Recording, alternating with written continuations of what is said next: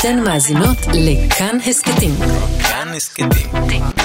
הפודקאסטים של תאגיד השידור הישראלי.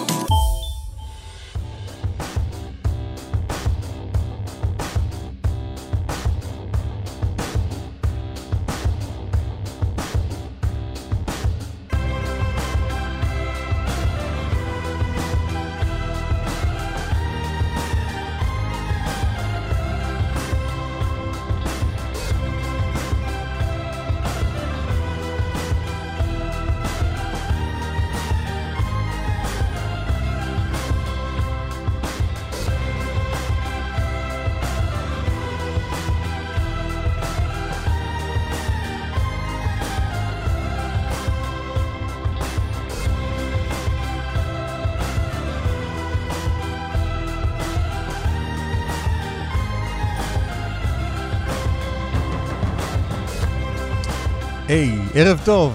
הישר מארצות הברית, נחת כן. אלינו ממש בזה הרגע. מנתב"ג, איך היה? Very good to be here. הכל נשאר כשהיה, אני רואה. לא, לא הייתי בחו"ל, לא הייתי בחו"ל. לא- טיסת חילוץ. אני לא אגיד לך איפה הייתי, אבל לא הייתי בחו"ל, הייתי פה. לא, תגיד לי איפה היית? הייתי פה בארץ ישראל, והבנתי שקרו פה דברים דרמטיים בהיעדרי. כן, כן. ראיתי שאייל גולן ואופירה אסייג החזירו עוקב אחד לשני, במסגרת הסולחה ביניהם. אה, כנראה אני לא הייתי פה בימים האחרונים. פספסתי משהו. מה קרה לך, קלמן? אז לא יודע, אז... אז היית במקום שבו מתעדכנים, כנראה, יותר מפה. כנראה. אירועים דרמטיים חולפים לך מעל הראש, ואתה, מה, מתעסק עדיין בקורונה? זה נגמר. הייתי עסוק פה בבחירות. מה הבחירות? עזוב אותך. הכל, הכל אה, חזרתי, ואני מבין שהכל נפתח בהיעדרי. כן, ואני כן. שמח אתה מאוד היית- לשמוע. אתה... החסם. אתה היית החסם. מקווה שלא? יסגרו. מקווה שלא יסגרו עכשיו שחזרתי. מסעדות, בתי מלון, נו, כבר היית עסקים. באיזה מסעדה, באיזה בית מלון או באיזה עסק? לא.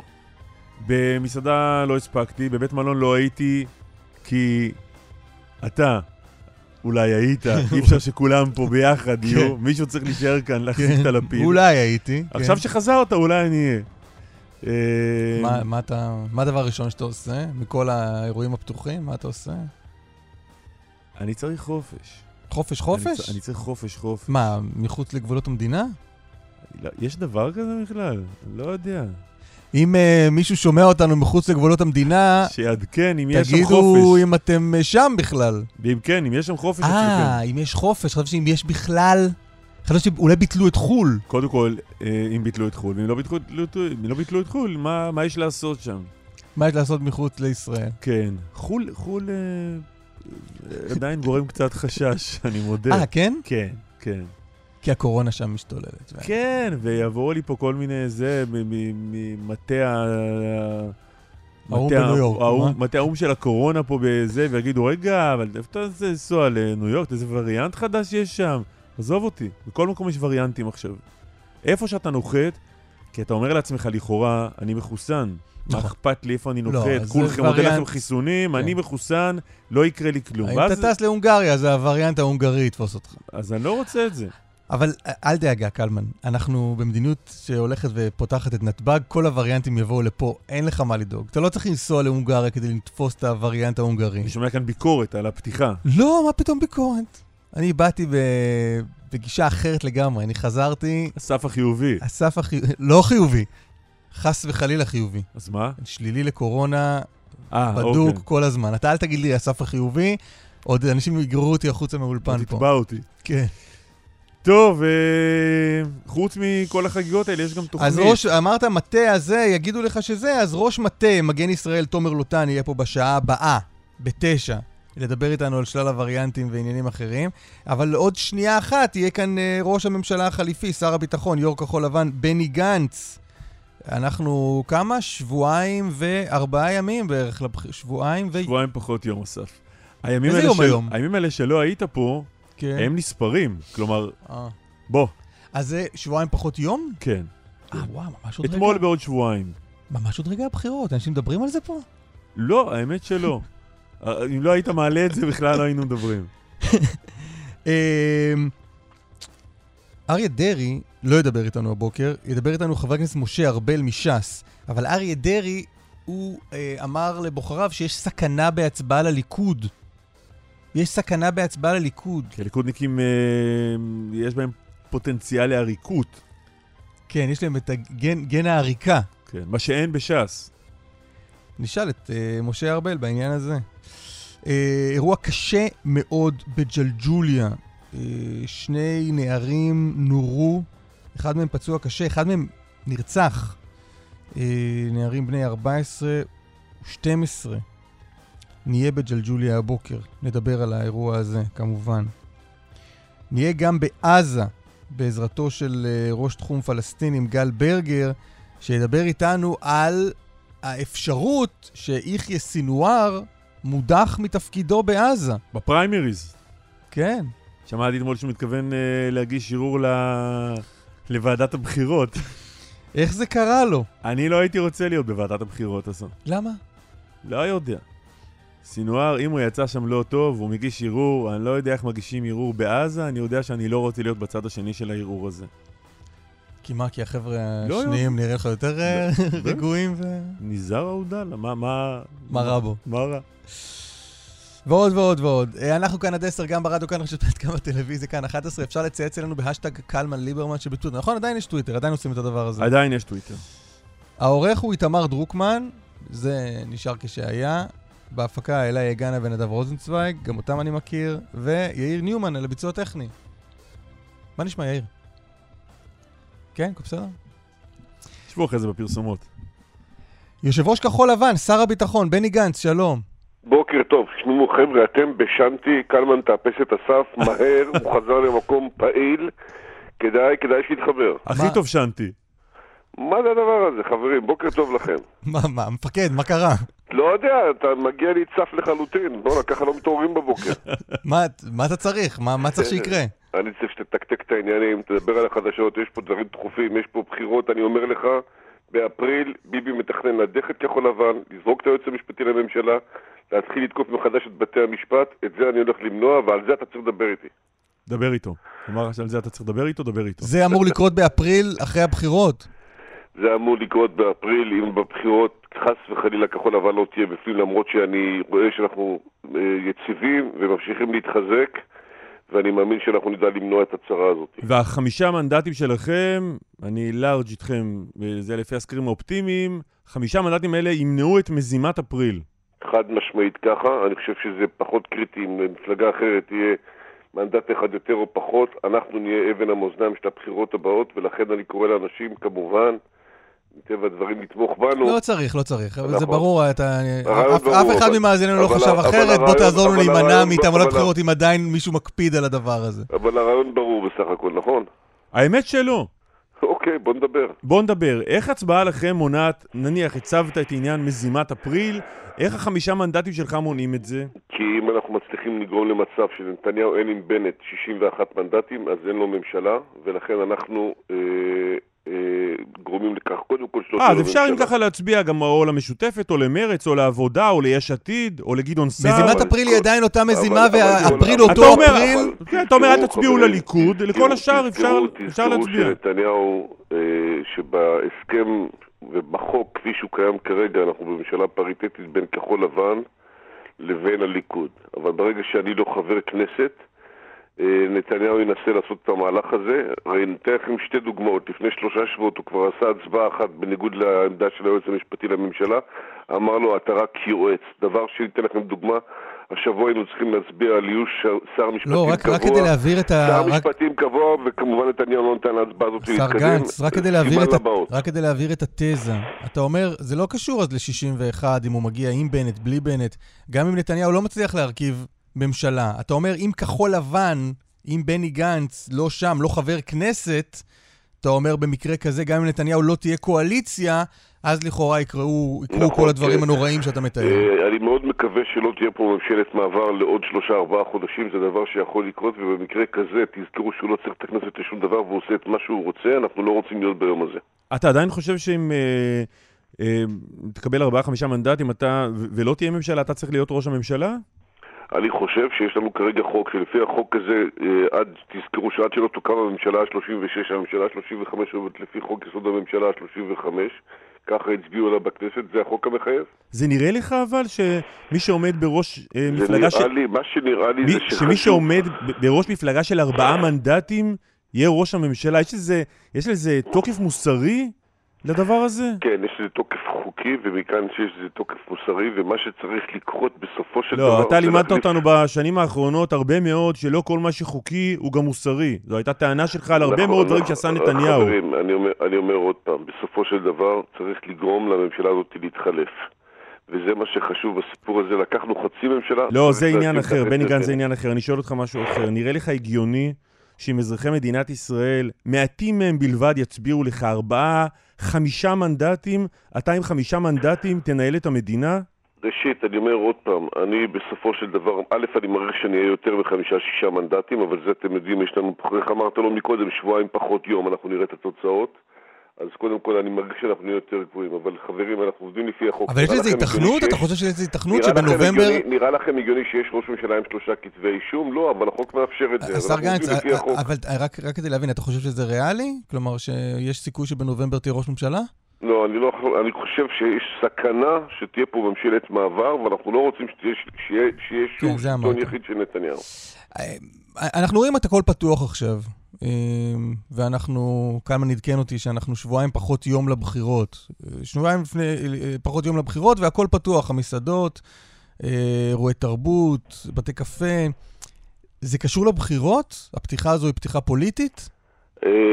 אני חושב שלא, בסך הכל אנחנו הלכנו עם המלצות מומחי מערכת הבריאות שדיברו על שלושה טקטים בתהליכי הפתיחה. אה, אגב, לא הכל פתוח וטוב שכך, עדיין יש דברים שצריכים אה, לראות איך אנחנו עושים את זה בהמשך, מופעי תרבות רחבים יותר, אה, אירועי ספורט רחבים יותר, אבל אני מציע להתקדם מעט ובזהירות, לעקוב אחרי המגמות. ישבתי אתמול בהערכת מצב לא, אבל מיוחדת יהיו- ש- וארוכה. יהיו שיאמרו, נתניהו, נתניהו... המשפט, רק אם לא אכפת לך אני אשלים את המשפט. לא, לא אכפת לי בכלל. ישבתי אתמול בישיבה ארוכה מאוד בהערכת מצב מתמשכת עם כל גורמי אה, מערכת הביטחון, פיקוד העורף שעוקבים אחרי תהליכי הקורונה. אנחנו רואים שיפור במגמות, אנחנו רואים שיפור במגמת התחלואה הכבדה והקשה. אני חושב שזה צריך להימשך, אבל זה יימשך קודם כל ולפני הכל על בסיס שני עקרונות. אחד, שאנשים ימשיכו ללכת להתחסן, אלה שטרם קיבלו את החיסון הראשון ואלה שצריכים להשלים את החיסון השני. והדבר השני זה שתהיה משמעת ציבורית ואישית. שני הדברים האלו ביחד יבטיחו לנו שלא נצטרך לסגור אוקיי, מחדש. יהיו שיאמרו שנתניהו תמרן את זה ככה, כדי שרגע לפני הבחירות הכל יהיה פתוח, והוא יגיע לבחירות כשהציבור נמצא רחוק רחוק מסגר. ולכן התפיסה שלנו בכחול לבן, אה, תוך הישענות על מה שאומרים המומחים, זה לא עניין פוליטי, היה כשצריך סוגרים וכשאפשר נכון לפתוח. ולכן הטענה הזו לא נכונה, ש- נתניהו לא תמרן את המצב אה, לטובתו הפוליטית? שמח, נתניהו היה מאוד שמח למשוך את הסגר עוד שבוע-שבועיים בשביל לגרום למצב שלא לקחת סיכון. לא, עוד שבוע, שבועיים יש לך כבר בחירות. הוא לא היה יפה, רוצה להגיע לבחירות עם לכן, סגר. לכן, לכן אני בטוח שהוא היה שמח שאם היינו סוגרים, הם ממשיכים עוד שבוע, שבועיים את הסיפור סגור. אבל עדיין, יש דברים שצריכים להיפתח. אני אתן לך דוגמה. בסופו של דבר, המסחר שמחזיק עשרות אלפי עסקים אה, בסופו של דבר במדינת ישראל ומחזיק חלק ניכר מהכלכלה, אין סיבה שלא ייפתח. החינוך בוודאי ובוודאי היה צריך להיפתח. פגענו קשות, או לא פגענו, אלא הלימודים נפגעו ותלמידי ישראל נפגעו לאורך השנים. אבל אפילו זוטות פשוטות, אנשים רוצים לצאת לסיני שהוא מקום בטוח מבחינת קורונה. למה שלא נאפשר אותו אם הם מחוסנים והם יכולים לצאת לשם? אלה דברים שבסופו של דבר צריך לדעת להתנהל איתם. אני שמח שאנחנו נמצאים במקום הזה, אבל אני שוב קורא לציבור לנהוג באחריות אישית וציבורית על מנת להבטיח שהדבר הזה לא חוזר אלינו. אתה אומר, בני גנץ, שאנחנו, אה, שנתניהו היה שמח לה- להאריך את הסגר בעוד שבוע-שבועיים. אנחנו לא סגורים בעיקר בגלל החיסונים, וכאן אני, אני מניח שגם אתה תיתן לו איזה מילה טובה. אני נותן לו מילה טובה על נושא החיסונים, אני נותן מילה טובה לכל מי שהיה נמצא בעמדת ראש הממשלה, שגורמי הבריאות מביאים לו את הח- את החברה הרפואית שתצא את החיסונים האלה, תזכרו לא, לא הבנתי, לא הבנתי, לא, לא. אמרתי שאני נותן מילה טובה על החיסונים, רק אני רוצה להדגיש שזה לא איזשהו קסם של ראש הממשלה. כל מי שהיה נמצא בפוזיציה הזאת עם מדינת אי כמו שלנו, עם שירותי רפואה של ארבעה קופות חולים שונות, היה מקבל את השירות הזה מפייזר או מכל חברה אחרת שהייתה רוצה להיכנס, ואני שמח שהם נכנסו. שלושת רבעי עולם מנסה להשיג חיסונים במספרים כאלה ולא מצליח. אבל אנחנו מדינה שבסך הכל הייתה פה, מבחינת, מבחינת הגורמים הרפואיים, מבחינת החברות הרפואיות, היה פה סוג של אקספרימנט מאוד מוצלח מבחינתם, וזה היה פה ווין ווין לשני הצדדים, ואני מאוד מאוד שמח על זה. אמ, מה הסיפור הזה של הקטטה סביב האירוע החשוב מאוד מחר בנתב"ג? תראו, מדובר בסיומו של שלב במבצע צור ישראל שמביאים לפה אה, כאלפיים אה, יהודים מאתיופיה, יש שם עוד כששת אלפים ומשהו אנשים שממתינים. מי שהוביל אותו זה השרה פנינה תמנו שטה בצורה מאוד מאוד טובה. אני מאוד מאוד שמח לבוא ולקבל את פניהם, אגב, כמי שהיה לו יד ורגל בהעלאת יהודי אתיופיה לאורך כל השנים. אה, חבל לי שנעשה מזה מריבה, אני לא מתכוון לריב על הנושא החשוב הזה. לא, על מה התקוטטתם אבל בכל אני לא זאת? התקוטנתי, אני- אני התכוונתי לבוא לקבל את פניהם. מירי רגב טענה שהדבר הזה לא נכון, לא אס- אסור על פי חוקי הבחירות, ואני לא יודע... שתבוא. לקבל את פני העולים. כן, ו- ומזה נעשתה מריבה, חבל מאוד שלוקחים נושא כל כך חשוב, הופכים אותו גם כן אז למריבה. מה מה קורה בסוף? מי מקבל את פני העולים? אני נוסע לשם, אני מניח שאם יבוא נתניהו, נברך גם אותו. תגיד, אם אומר לך נתניהו, אה, אחרי הבחירות, נתניהו נגיד מגיע ל-61 מנדטים, אה, יחד עם אה, בנט ויחד עם סמוטריץ', ואומר לך, בוא תצטרף, בוא תהיה שר משפטים, אתה בא? הסיפור הזה כבר אחרינו, לא יקרה יותר. אז מי- אז- אז מי יציל את הדמוקרטיה? אנחנו נצטרך לסמוך על הציבור שייקח את ההחלטות שלו. אני אה, הצטרפתי לממשלת ישראל, לקחתי חצי ממשלה אליי וקראתי, והצטרפתי לממשלת אחדות בתקופה הכי קשה של ממשלת ישראל, אבל גם בתקופה הזאת, גם בתקופה הקריטית הזו, נתניהו לא ידע להתעלות לגודל השעה. הפר את ההסכם, לא העביר תקציב. לא, לא, אבל עזוב תראה. תראה, התיאורים. שלך, התיאורים שלך למזימת אפריל הם שנויים במחלוקת. כי עדיין יש פה מערכות שאמורות אה, להגן על הדמוקרטיה ועל התהליכים, שאני עסוק בלשמור עליהם כל הזמן. והתהליכים בתקופת בחירות, אבל, אבל מה שבטוח הוא שאם נתניהו ישיג 61 ויהיה לו ממשלה אה, כחוק, אז כל מה שאתה חושב שהוא גרוע, בטוח יקרה. למה שלא תהיה שם כדי לעצור את זה? חברים, אני מחזיק חצי ממשלה ושומר על הדמוקרטיה עכשיו עם חצי מהממשלה בידיים שלי. אני לא מצטרף יותר לנתניהו, הסיפור הזה נגמר בשעה הכי קשה למדינת ישראל. נתניהו לא ידע לשמור על ממשלת אחדות, אין סיבה שאני אנגן לפי החליל שלו. לא, יגיד- עזוב את החליל שלו, נתניהו הוא רע, עזוב אותו. זה, אנחנו מדברים אבל עליך. אתה הרי אה, מתפאר בזה שהצלת את הדמוקרטיה בקדנציה הזו. אם הדמוקרטיה תצטרך עוד הצלה בקדנציה הבאה, כלומר נתניהו אה, יקבל את אני- ה-61 שלו, לא חשוב שתהיה שם כדי להיות קלמן. בכל המקומות האלה עם ה- עם האצבע בסכר? קלמן, אני לא אשב תחת נתניהו. הדבר הזה נגמר וחשוב שיהיה ברור. אתה מודיע לדמוקרטיה, אני את המילואים שלי עשיתי, מפה תסתדרי לבד. אני אעשה את כל מה שאני יכול להגן על הדמוקרטיה מהכנסת או בכל מקום שבו אני אמצא. אני עם נתניהו, תחת ממשלת נתניהו, לא אשב יותר. זה אתה, זה אתה אומר בעודך יושב תחת נתניהו, רק נגיד זה אני אומר שאני יושב לצידו של. נתניהו, לצידו של נתניהו עם חצי ממשלה אצלי בידיים, ממשלה פריטטית שבו אני שותף לסדר היום, וככל שניתן שומר על המדינה הזאת, עושה את זה בגאווה גדולה. אמרת אתמול, למרות נתניהו. אמרת אתמול לירון אברהם בן 12 שאתם לא תשבו עם בל"ד כי בל"ד הם בל"ד, ולא עם מנסור עבאס כי הוא שליח של ביבי. מה, מה זאת אומרת? תראה, אני רואה את הקשרים שיש בין מנסור עבאס לביבי, אני לא יודע מה מסתתר מאחורי הברוש, כמו שנאמר בשיר.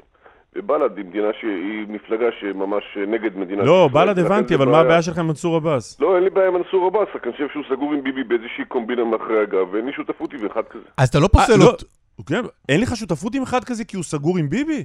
תשמע, כלומר, אתה כבר לא פוסל רק את ביבי, גם את מי שמדבר איתו?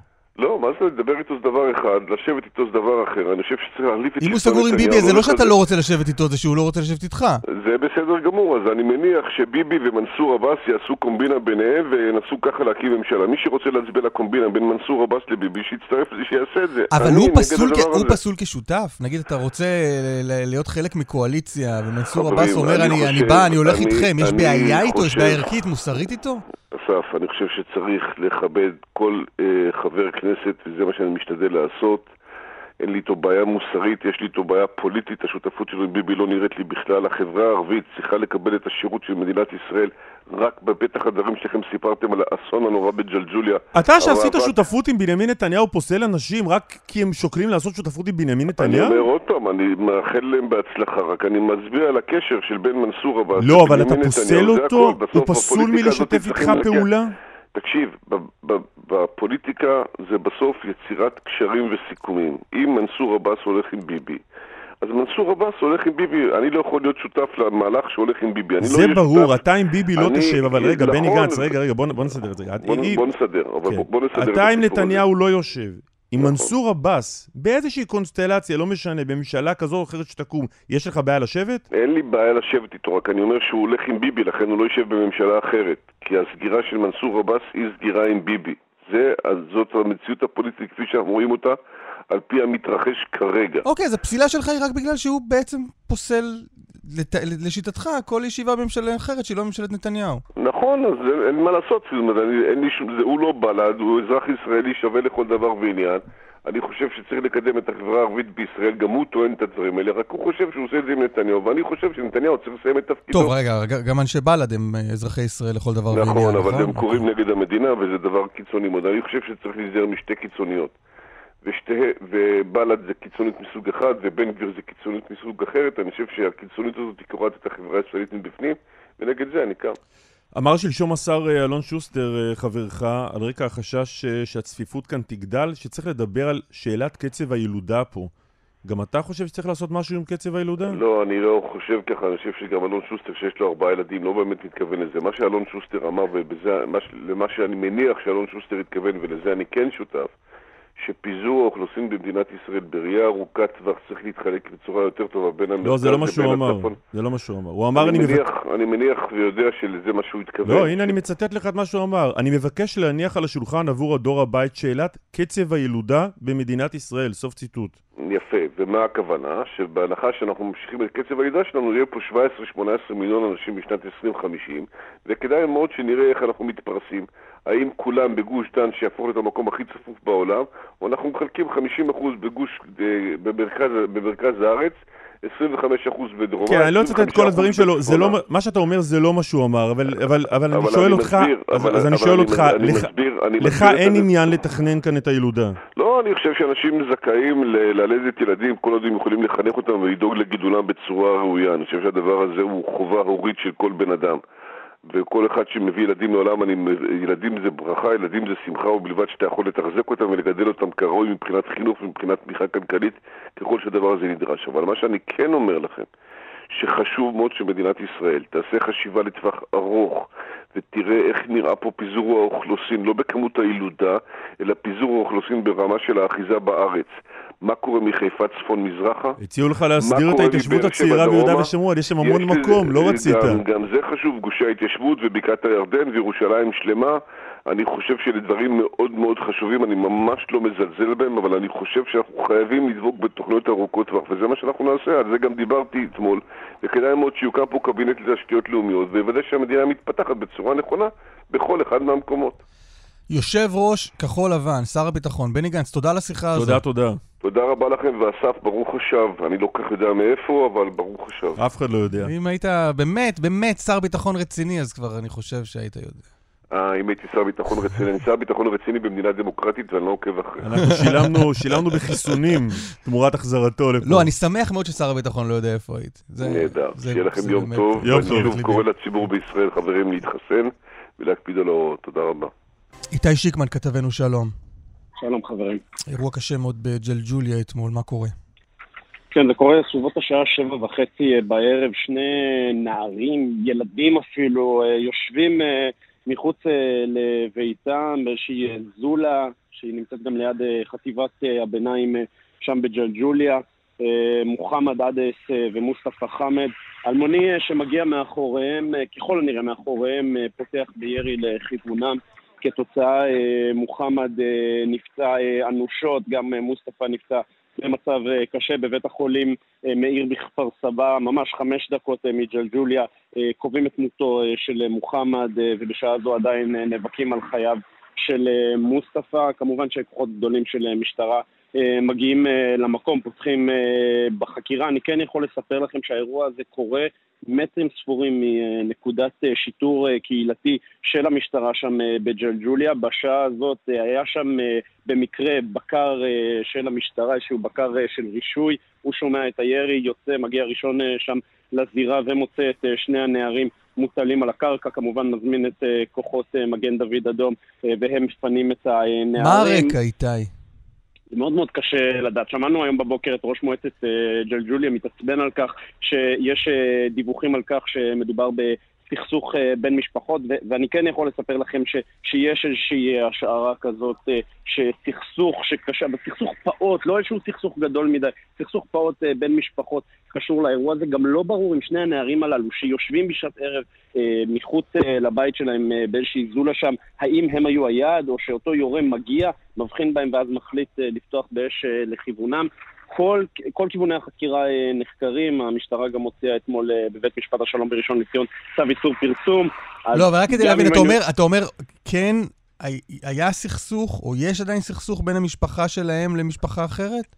אז ממה שאנחנו מכירים, כן, יש איזשהו אה, אה, אה, סכסוך אה, פעוט אה, בין אה, המשפחה של אה, אחד הנרצחים אה, לבין אה, משפחה אחרת אה, ב, ביישוב, בעיר, בקלנס, בג'לג'וליה, וש, אבל שוב, זה כיוון אחד שנבדק, שמענו את ראש המועצה שמתעצבן על זה, הוא אומר זה לא קשור, זו פשיעה שיש כאן שמשתולטת והמשטרה לא מטפלת בה.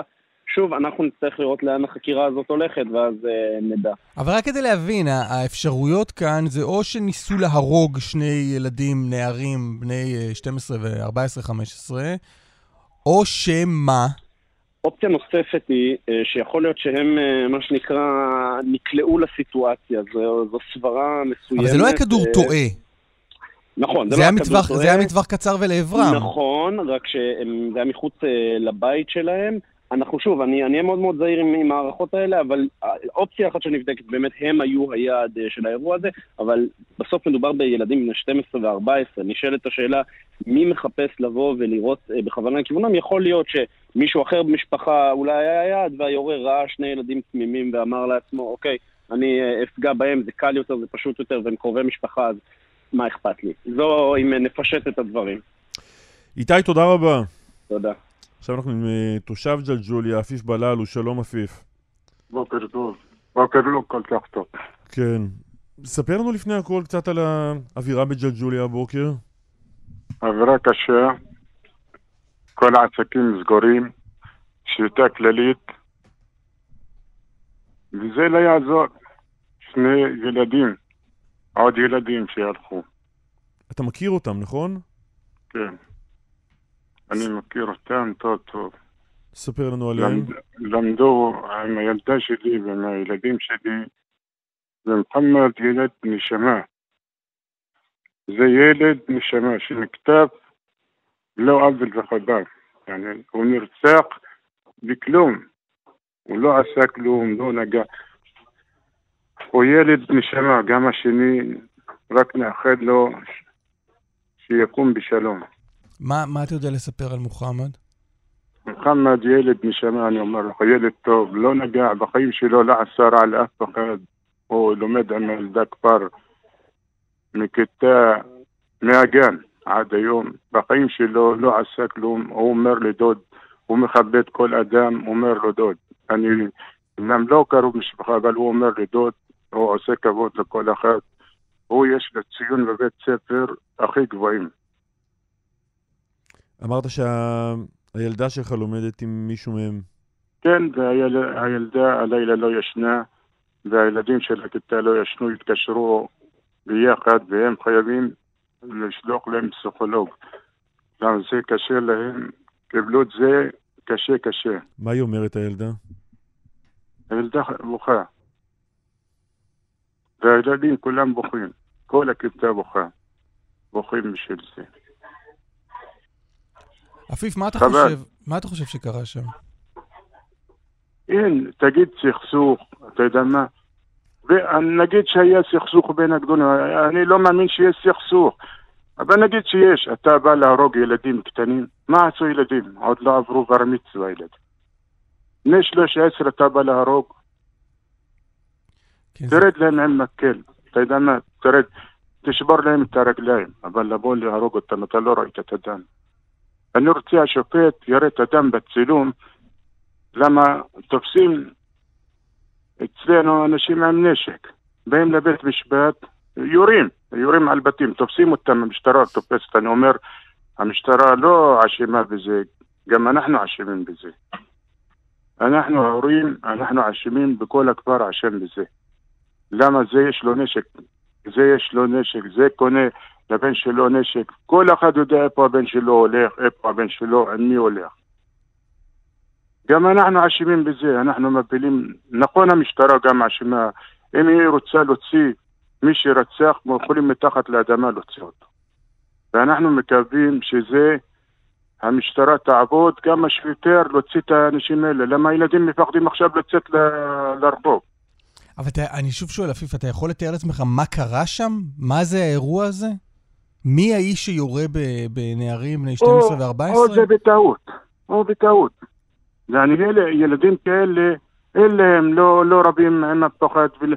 אתה יודע מה, אפילו אם יש, איך, חלילה... אבל מה זה טעות? איך, איך, איך טועים טעות כזו? אולי באו לחסל אחד גדול ואמרו יאללה על הדרך, ראו שתי נערים, זה משפחה אחרת ומשפחה אחרת. איך, איך יש לו לב להרוג ילד כזה? אני לא, לא יודע. אתה יודע, אנחנו זה מדברים- לא מתאר. אנחנו מדברים פה אחרי לא מעט מקרי רצח בחברה הערבית. אתה חושב שיש סיכוי אולי כן. שאירוע כזה יזעזע יותר, יטלטל יותר, יביא לשינוי בגלל שמדובר לשופטים. בילדים? איפה אבו... מה נתניהו אמר? אומרים לי ברחוב, אבו יאיר, אבו יאיר, אני רוצה אבו יאיר ית, יתעורר הבוקר ויבוא ויראה מה קורה. יזרז את העניין. איפה החברי כנסת? יבואו לג'לג'וליה. יבואו להשתתף אותנו בצער. זה לא צער של המשפחה, זה צער של כולנו. עפיף איפה בללו אבו יאיר? מג'לג'וליה. שיבוא, שיבוא אבו יאיר, אני מזמין אותו אצלי בבית, יש לי את הט- הטלפון, תן לו שידבר אותי. עפיף, אני. אין לי בעיה. עפיף, תודה, תודה עפיף. רבה שדיברת איתנו. גל ברגר איתנו? יכול להיות? גל ברגר, יא אללה, ראש תחום פלסטינים, שלום גל. בוקר טוב. מה? זה, זה דרמה בחמאס או, ש... או שאין דרמה בחמאס? תגיד סופר שיש, דרמה. תגיד שיש דרמה, כי הבטחנו דרמה. לא, סופר דרמה, לפחות אה, בעין הבלתי מזוינת שלנו, כיוון שאנחנו לא באמת יודעים אה, מה, את כל התמונה המלאה של מה שקורה שם, ואנחנו ניזונים מרסיסי רסיסים של הדלפות, שיכול להיות שחלק מהן מכוונות, וחלק מהן הן ספינים, אבל לפחות כלפי המתבונן מבחוץ, מה שקורה כרגע בפנים, בתוך החדר הסגור, המצומצם של חמאס, ששם עושים עכשיו את הבחירה הסופית של מי ינהיג את עזה לארבע השנים הקרובות, שם, על פי איך שזה נראה מבחוץ, מתחוללת דרמה של ממש. אז אה, קודם כל אולי איפה זה עומד כרגע, אה, הבחירות האלה בחמאס. אז קודם כל אין עדיין אה, תוצאה רשמית. לפי הדיווחים מעזה, אגב, כיוון שאין הכרעה בין שניים, שמיד נגיע אליהם, השניים שמתמודדים על תפקיד מנהיג חמאס בעזה, אה, וכביכול היום יש סבב רביעי של הכרעה ביניהם. מה זה, מה זה, בפריים- מה זה, הסבב- תסביר את הסבבים, זה כמו אצלנו? מה זה הסבבים האלה?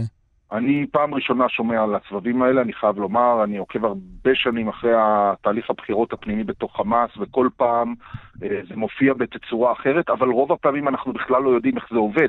אז זאת הפעם הראשונה אחרי הרבה מאוד שנים שאנחנו בכלל שומעים על המנגנון, איך התהליך הזה עובד, כביכול הגענו עכשיו לשלב, ואני אומר כביכול כי אני לא בטוח בזה, אבל זה מה שיוצא משם, שיש 320 איש שהם אמורים לקבוע עכשיו מי ינהיג את אה, חמאס בעזה בארבע השנים הקרובות, וה-320 איש האלה הם אנשי מועצת השורא לא, אבל מה זה של סבב, חמאס. מה זה סבב רביעי? מה קרה בסבב 1, 2, אז- 3? אז, ככה, לפי מה שאנחנו מבינים, יש שם כנראה איזה משהו בתקנון שמגדיר שכדי לזכות ולהיבחר, צריך שמתוך ה-320 האלה, 161 לפחות יתמכו באחד המועמדים. ובכל הסבבים שהיו עד עכשיו, אף אחד מהמועמדים לא הצליח להגיע למספר הזה. איך זה קורה כשיש רק שני מועמדים, אתם שואלים? מתמטית? אז אני, אז, אז זה גם, זו שאלה תעלומה. או שיש שם נמנעים, או שיש שם כאלה שלא הגיעו, נעדרים. לא הפרוטוקול, כל הפרוטוקול. לא חשוף לציבור, אתה אומר. הפרוטוקול לא חשוף ניסית לציבור. להגיש הבחירות בקשה לחופש המידע לחמאס? לחייב לא. אותם? לא, אל- עוד אל- לא. אל אל תצחקו, יש פה תהליכים דמוקרטיים מעניינים. אני זוכר שבאירועים קודמים אה, אנשים ניצחו שם בדרכים מעט אחרות. יש אנשים שעפו מגגות של בניינים במסגרת ההליך הדמוקרטי. תראו, קודם כל שאף יש אחד לא שיפור, יקנה, זה צריך שאף לברך. אחד, שאף אחד לא יקנה עכשיו את כל משחקי הדמוקרטיה האלה. בסוף חמאס ארגון טרור, אין שם באמת דמוקרטיה. הם מנסים קלקלת. לייצר איזה מצג שווא שהם ארגון מסודר, מתייעץ, כל זה, בסוף יש שם איש אחד קובע והיום זה סינואר, מחר זה מישהו אחר. עכשיו בואו נדבר רגע על המועמדים. קודם כל, אה, אנחנו מדברים על יחיא סינואר מהצד האחד, עוד רגע בן 60 אגב, האיש החזק בחמאס עזה, חמום המוח, אתם זוכרים כמה התרענו על כך כשהוא נכנס רק לתפקיד, האיש שמעולם לא עזב את החשיבה הצבאית, ולעומתו, לעומת סינואר יש מועמד מוותיקי חמאס, ניזאר עוודאללה, בן 64, מועמד אפור יחסית, איש צללים כל השנים, אה, ואתמול שלושה אה, אנשים מעזה תיארו לי אותו במילים אדם רגוע ושלב. וואו, שאינו, לא- שאינו חמום מוח. אגב, אני רוצה רק לא להבהיר החמום למאזיננו למרות- בחמאס, הרי- רק חשוב כן. להבהיר, מי שאמר על סינואר חמום מוח זה גל ברגר, זה לא המגישים באולפן. בסדר? כי חמום המוח, כשאתה טוען שהוא חמום מוח, לך תדע מה הוא יעשה.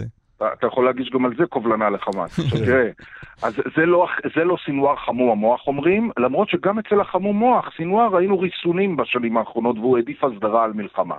עכשיו אני לא יודע מה יבואו ויספרו לנו עכשיו כל מספרי הסיפורים, שזה היה צפוי הדרמה הזאת, אפשר היה לראות את זה בה, תעזבו שטויות, זאת הפתעה גדולה, ענקית. לא הייתה שום הערכה אמיתית, רצינית, שזה יכול בכלל לקרות. אה, סינואר, אני מזכיר לכם, לא רק ששולט בעזה בשנים האחרונות כמנהיג חמאס ברצועה, הוא גם שלט בבוס שלו, במנהיג הכללי של חמאס, באסמאעיל הנייה שישב ברצועה, למרות שהוא מעליו בהיררכיה. אבל בוא תסביר לי משהו, גל, אז למה אתה אומר אין דמוקרטיה ואל תקנו את הבלוף הזה? הרי, הרי, הרי הנה, יש פה, יש פה איש שמתמודד מול סינואר ועשוי לנצח אותו ולהחליף אותו. ואם, ואם מישהו רק רוצה להראות עכשיו שיש פה איזה מצג של דמוקרטיה, ולו מסיבות פנימיות, היינו, מה הכוונה? נניח שחמאס, שהוא נתון תחת הרבה מאוד ביקורת בשנים האחרונות, שהוא משתיק בכפייתיות ובשיטתיות כל אה, אה, גורמי אופוזיציה שלו בתוך חמאס, רוצה עכשיו להגיד, הנה, זה לא עבר חלק. נניח שהוא המדליף של הפרסומים מאז אתמול, ורוצה להגיד, אה, הנה, אני לא עברתי חלק, יש פה דמוקרטיה אמיתית, נבחרתי אחרי אה, מאמץ של אה, שבירת עצמות בתוך חמאס, ואולי יש פה אה, ספין שהמטרה שלו היא אחרת, היא הציבור הפלסטיני. אני מזכיר לכם שבמאי אנחנו הולכים לבחירות, אמורים ללכת לבחירות ברשות הפלסטינית, ובעוד שהפת"ח לא עושה בכלל פריימריז, חמאס רוצה להציג את עצמו לציבור כדמוקרטיה. אני חושב שיש יותר סיכוי שאנחנו עדים לתהליך כזה, מאשר שאנחנו עדים כרגע לאיזושהי דמוקרטיה אמיתית אה, בתוך אה, שורות חמאס. אה, אז אה, אה, אני אומר לכם שוב, אז אתה אומר, זה, ההפתעה זה, וה- זה בלוף ובסוף סינואר יישאר בתפקידו. אני לא אומר את זה, אני אומר שיש סיכוי גבוה שזה בלוף ובסוף סינואר יישאר כן. עכשיו, נשאלת השאלה בכל זאת, מי מנסה או לייצר פוטש נגד סינואר בעזה, או לכל הפחות לפזר ספינים שיש אווירת פוטש נגד סינואר בעזה. וכאן יש גורמים בתוך חמאס, צריך לומר, שלא אהבו את הדרך של סינואר, והוא כן צבר לעצמו יריבים לאורך הדרך. כמו למשל מחמוד הזהר, אתם זוכרים אותו, שחושב שסינואר ותרן מדי, ומוכן לעשות פשרות מול ישראל, וגם מול הרשות הפלסטינית, וגם מול דחלן, שזה היריב ההיסטורי של חמאס, והוא לא אהב את זה. או יריב אחר של חמאס, פתחי חמד, עוד איזה אה, בחור, באחד מבכירי חמאס שמחזיק מיליציה חמושה משלו בצפון הרצועה, שסינואר חקר את האנשים שלו, כולל את הרעלה שלו על שחיתויות בשנים האחרונות, ואין לי ספק שהאנשים האלה עשו בחודשים האחרונים עבודה כדי לערער את מעמדו של אה, סינואר. מתי נדע? מתי נדע?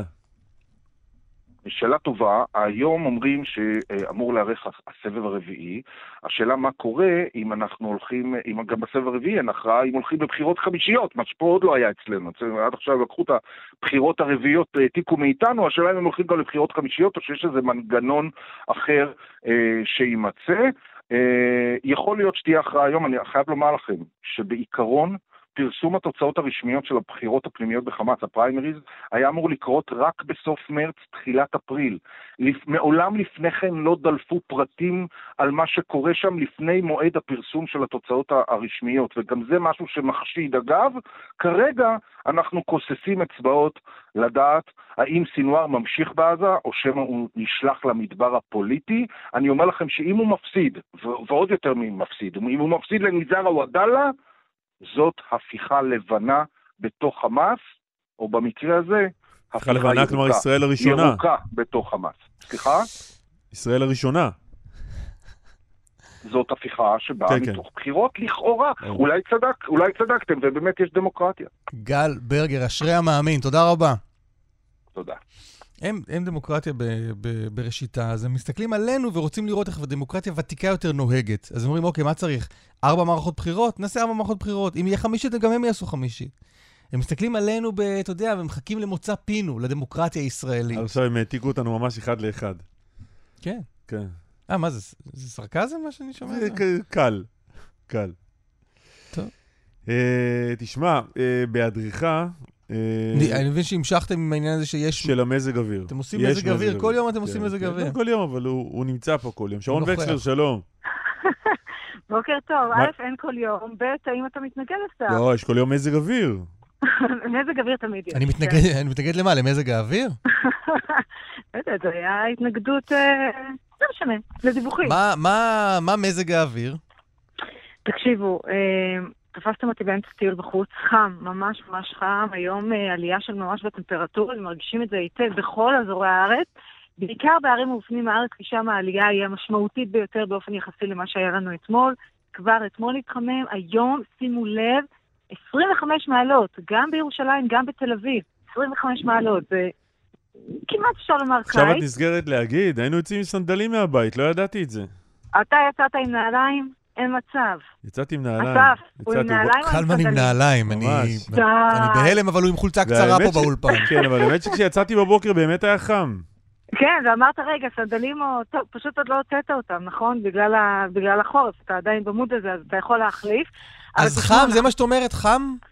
חם מאוד, חם מאוד. צפון הנגב ואילת היום 33 מעלות, אבל אנחנו באביב. וזה אומר שהשינויים הם מאוד חדים בין יום אחד ל- למשנהו. היום עלייה של ממש בטמפרטורות, אבל כבר מחר יתקרר מאוד. נחזור לטמפרטורות שהיו לנו אתמול, יהיה מאוד מעונן, הרוחות יתחזקו, תהיה אווירה אחרת לחלוטין.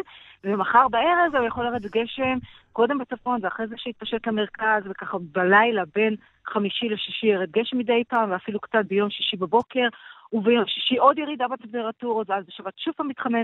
קיצור, נכנסנו רגע, מתי לקרוסלה הזאת. מתי גשם אמרת? המופע מחר ראשון? בלילה.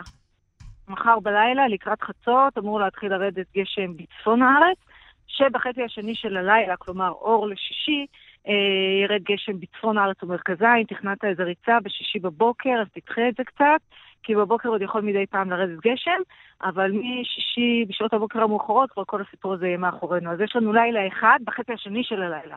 קצת גשם, עם רוחות, עם שבת אחרת. נעימה עם שמש. אה, שבת, כן, מתחמם, פחות חם מהיום. כי יהיו כאלה ירידות לפני, שיתחמם, בסך הכל נחזור למה שהיה לנו אתמול. אבל אין ספק שזה נעים, ושבת, אה, כן, מקסימה לגמרי, יפה. ושמיים בהירים כמעט לחלוטין. אבל עד אז יש לנו הרבה תנודות.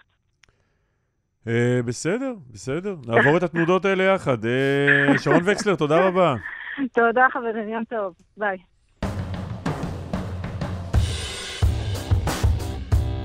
בשבתות לטייל סביב למושב בפריחה מדהימה. אה, אני צריך את השמש הזאת בשבת, זה נהדר. נו, קיבלת. באתי להודות על זה, באת להודות ויצאת... אה, מודה. אה, עמית כותב באשטג קלמן ליברמן בטוויטר, יחיא סינואר נקודותיים, כמו שלא התרגשתי מהסקרים המחמיאים, אני מסרב להתרגש מההפסד בבחירות.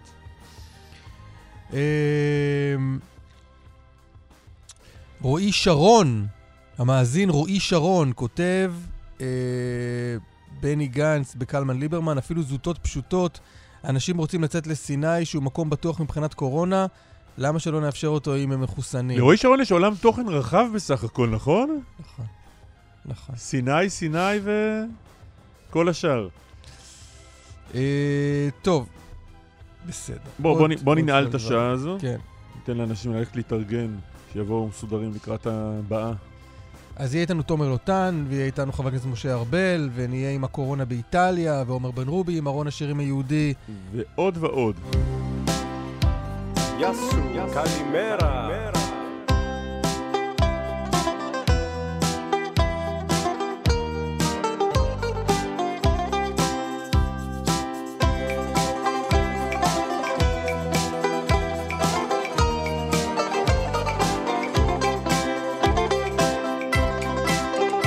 Epa! Oi!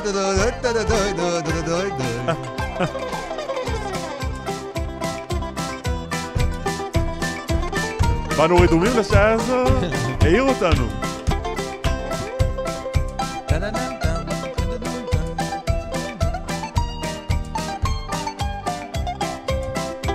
שומע כאילו את אריק איינשטיין מתחיל לשיר לי עוד רגע פה. כן. יפה, זהו אה, דיוניסיס תיאודורו. שמנגן, מפליא לנגן את אות הפתיחה שלנו.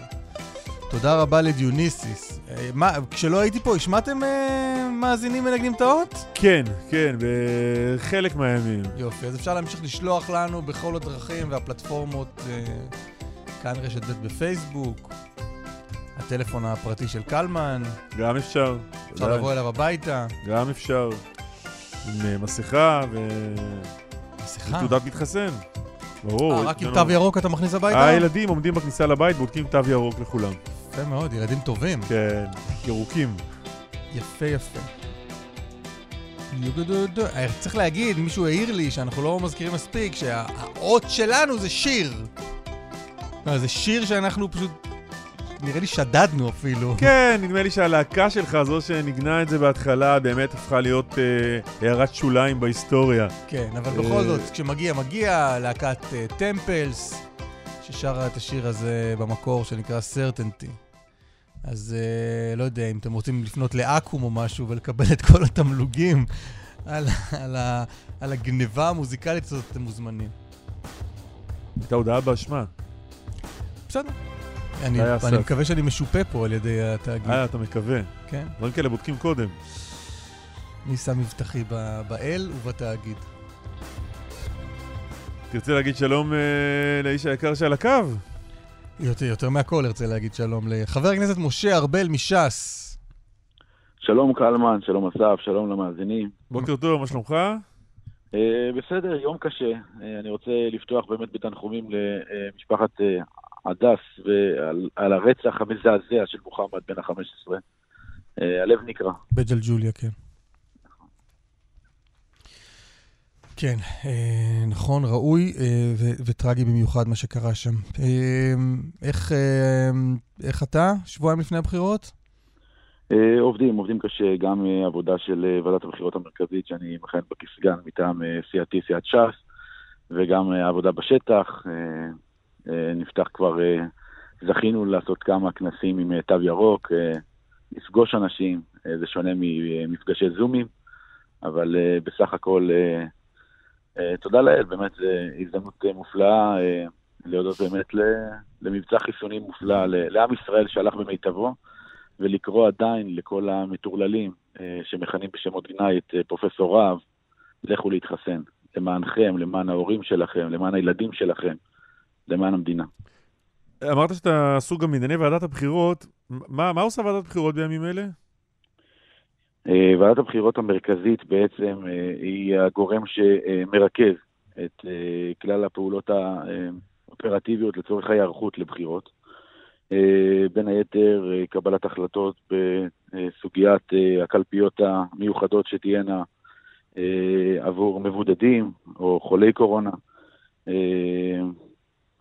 אה, כמובן שלנו באופן אישי, אה, בכובע אחר אני גם משמש אה, כנציגה של המפלגה, זאת אומרת זה סוג של תפקיד דו-ראשי, גם תפקיד מקצועי מצד אחד וגם תפקיד פוליטי מצד שני, וצריך כל פעם להסיר את הכובע הפוליטי ולהחזיר אותו. אז יש גם מדי פעם עתירות כאלה ואחרות, למשל התנועה לאיכות השלטון עתרה כנגד סרטון שתנועת ש"ס הפיקה, אה, והיה צריך להשיב עליו, והשופט דחה את עתירתם. אה, לא משעמם. יושב ראש המפלגה שלך, אריה דרעי, הזהיר מפני ההצבעה לליכוד. הוא אמר בליכוד אה, ייתכנו עריקים.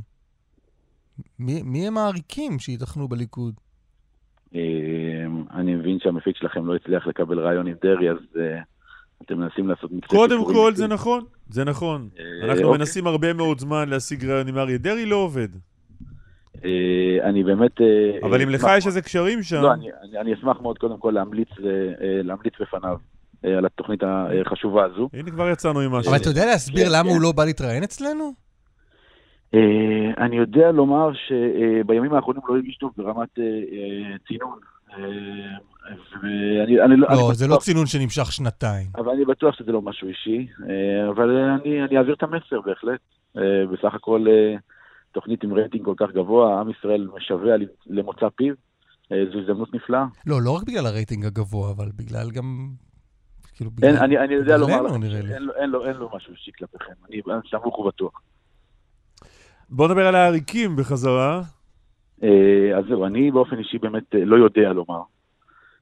אני מניח באופן טבעי שהניסיון הפוליטי רב השנים של השר דרעי והקשרים שלו עם לא מעט אנשים, גם בליכוד, אה, מלמדים, ואגב, בוא, גם... אה, מלמדים מה? לא הבנתי, הקשרים שלו הם... מלמדים, מלמדים על, על, על האופציה הזו, אה, וגם עובדתית, בסופו של דבר, מי שערק אה, כנגד התמיכה בראש הממשלה נתניהו, היו נציגי הליכוד, לא נציגי ש"ס. ש"ס הלכה לאורך מערכת בחירות אחר מערכת בחירות, אמרה לציבור משהו. לא הבנתי, מי ירק מהליכוד?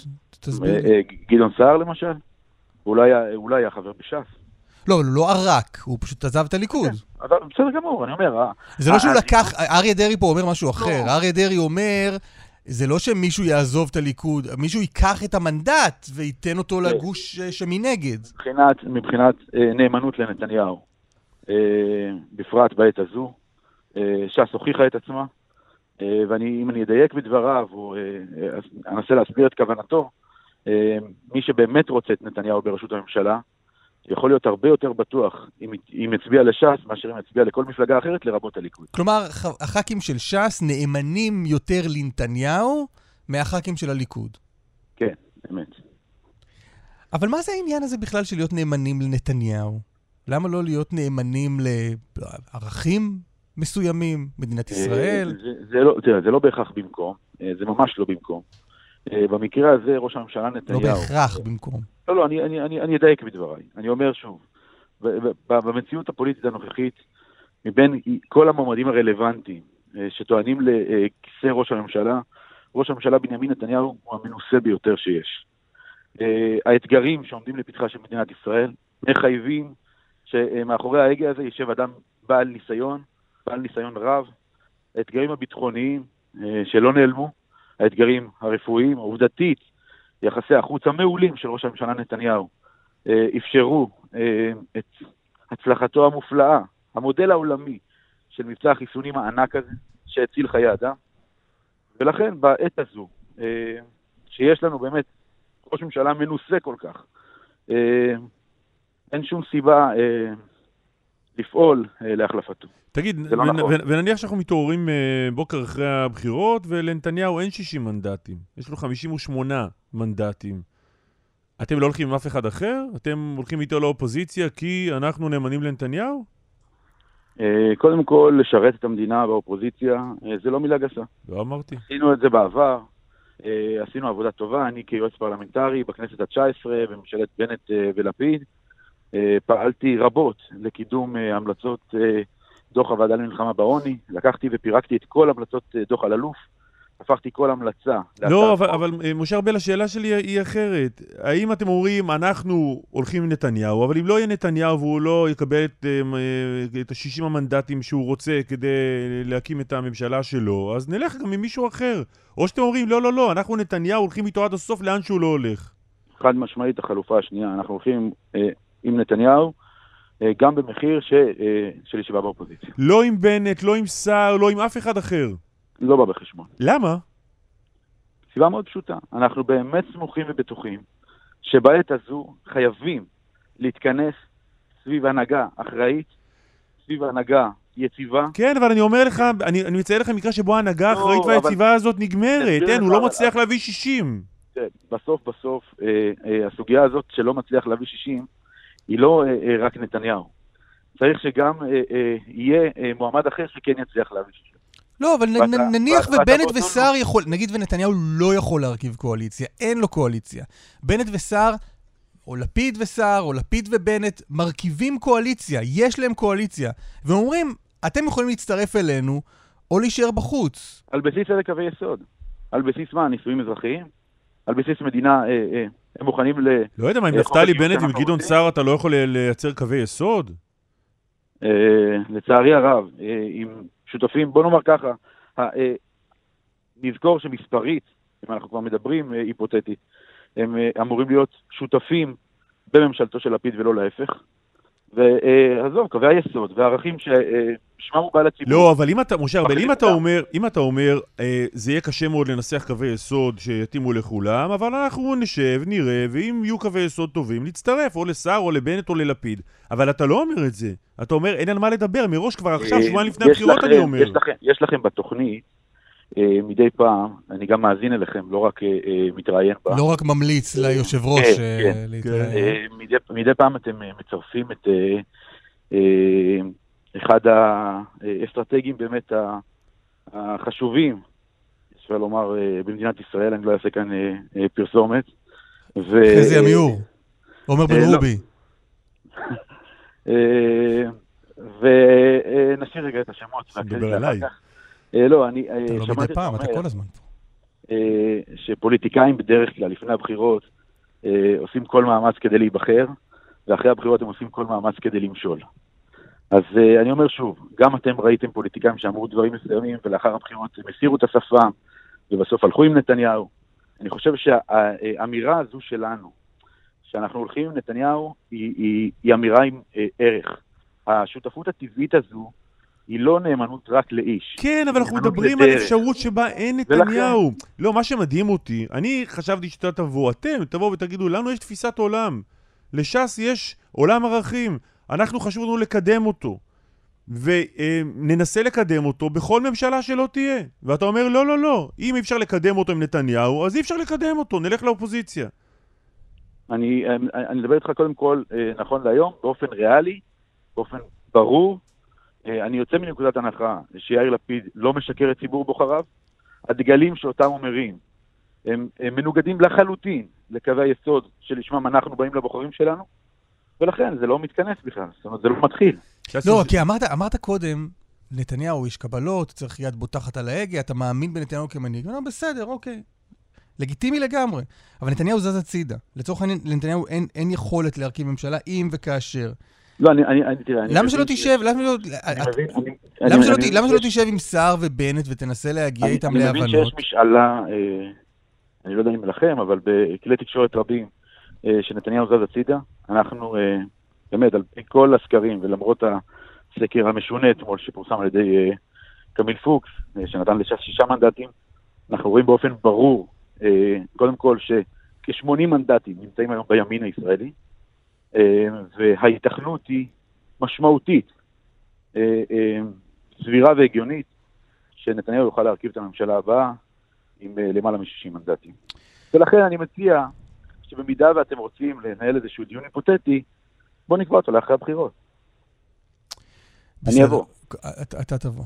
אה, אתה תבוא. אה, תגיד, אה, שמענו עוד טרוניה מצד אה, ש"ס אה, לגבי אה, זהות הזוכים אה, בפרס ישראל.